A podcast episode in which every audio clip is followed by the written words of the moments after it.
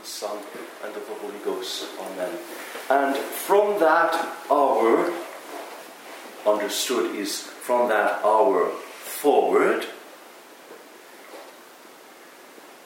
the disciple, St. John, took Mary in Sua, into all that was his own. There's no English translation that adequately renders the sense of that in Sua. He took her into all that was his own, into his intimate space, into every part of his life. Down through the ages, the saints have discovered what St. Louis Grignion de Montfort, whose feast occurs at the end of this month, called the secret of Mary. The secret of Mary was given by Jesus to the beloved disciple from the cross when he said, Ecce mater tua, behold thy mother. The Greek actually says, Behold the mother that is of thee, the mother that is thine own. It's very strong. The mother that is thine own. And this is what later centuries came to discover as the secret of Mary. And so important is this living with Mary by day and by night that it becomes the, the, the, very condition of the Christian life. You all know the poem by Gerard Manley Hopkins, The Blessed Virgin Mary compared to the air we breathe.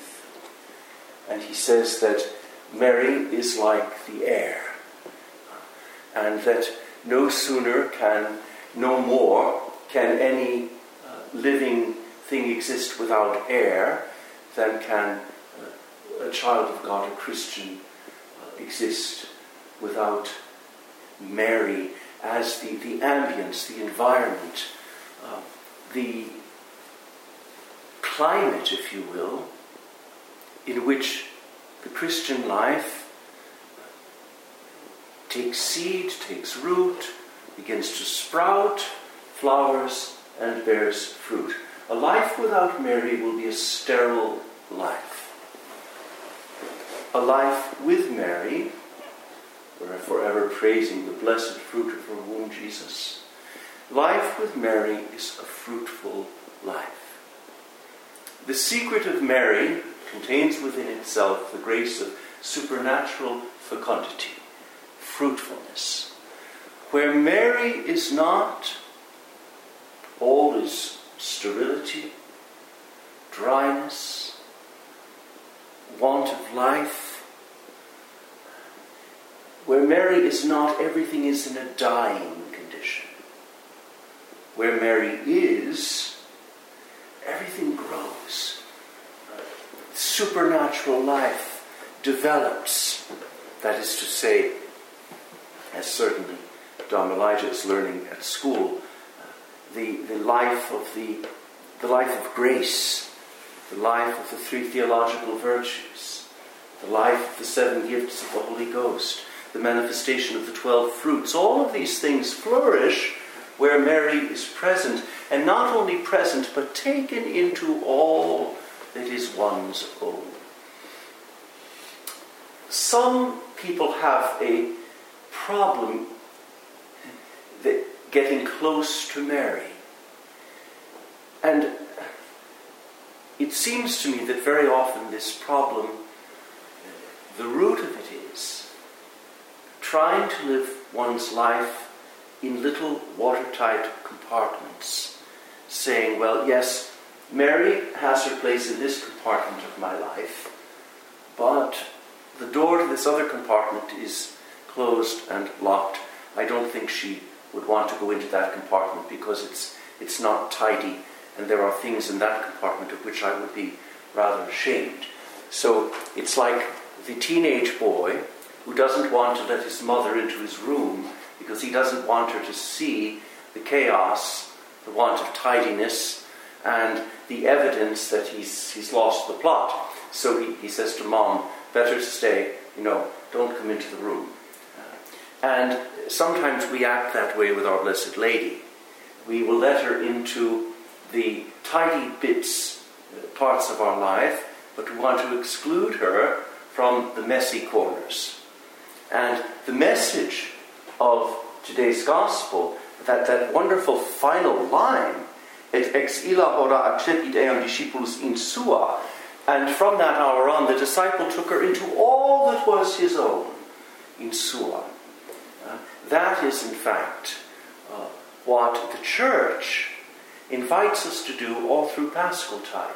I find it remarkable that of all the Gospels the church could give us for the Mass of the Blessed Virgin Mary in Paschal Tide, we're given this Gospel from the 19th chapter of St. John, from the very Gospel we read on Good Friday.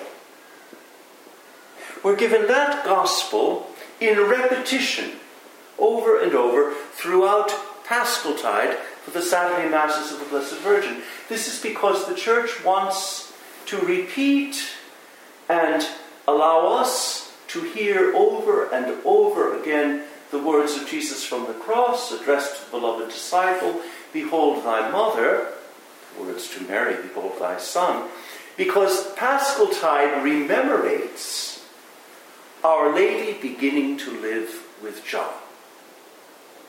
The Gospel says from that hour, that means from Good Friday on, through Holy Saturday, Easter Sunday, it means that during the um, 40 days before the Ascension, John was living with the Mother of God. It means that after the 40 days leading up to the Ascension, they were together in the cenacle. It means that after the descent of the Holy Ghost in a mighty wind and in tongues of fire on Pentecost, the Mother of God and St. John continued to make their life together. And the church, by giving us this gospel all through Paschal Tide, would have us understand that this is the way to go forward. This is the way to go forward by living with Mary, by inviting Mary into every part of one's life.